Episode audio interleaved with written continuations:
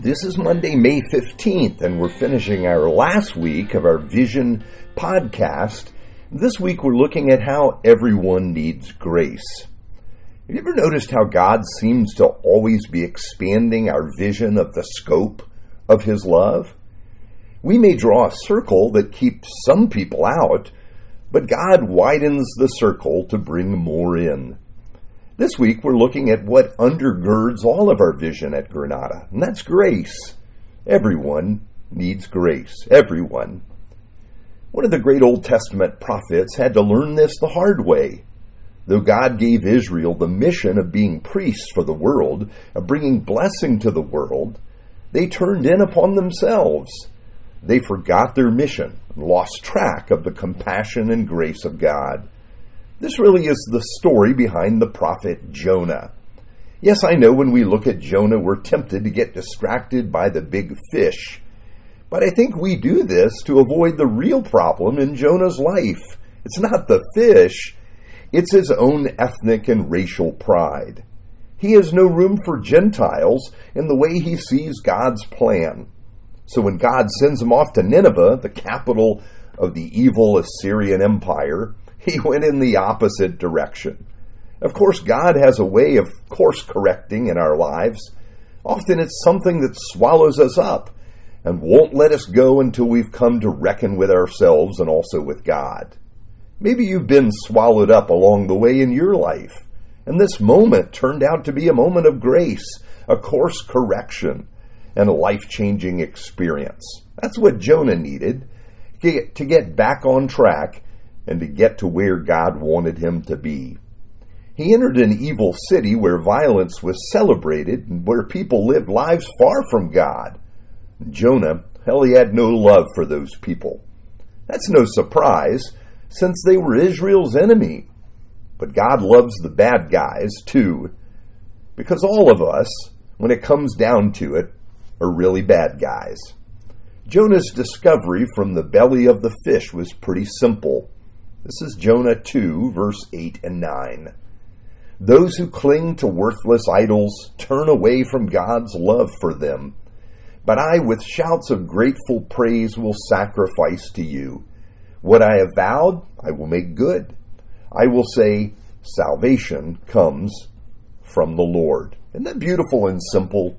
Salvation belongs to God. That is, God saves.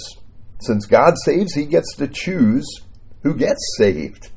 And God has chosen you and also many others that don't look much like you do. This is the good news. You see, the whole story of humanity after the first two people were barred from the garden turns out to be the story of grace. It's the gospel. And we live in our world positively in a way that glorifies God for his love and goodness. There's no other way to put it. We need God. It's always been true, but we may not have always seen it. We need God to have peace with each other because we're experts at blowing up relationships. We need God to get beyond self hatred because our weaknesses and failures can be overwhelming and to discover the mission God has for us in the world. We need God to live beyond our regrets and guilt and shame because the tide of darkness always seems to be riding, rising, and none of us can drain, drain that swamp. That always hits me when I read the positive psychologist Brene Brown. She's a terrific speaker, speaker and writer. She tells us we have value and that we are enough. But she doesn't show how this is true. She doesn't give the basis for what she teaches. It all hangs from the sky, suspended in the air. She assumes grace without explaining the source of grace. It isn't in us, it comes from God. The spiritual physics of our world require one greater than ourselves, one that can restore us to ourselves and bring a forgiveness and healing that remedies what's long been broken. We cannot shovel our way out from a life of sinful strategies to advance ourselves and protect and justify ourselves. And that's why it all has to be of grace. God alone can do it.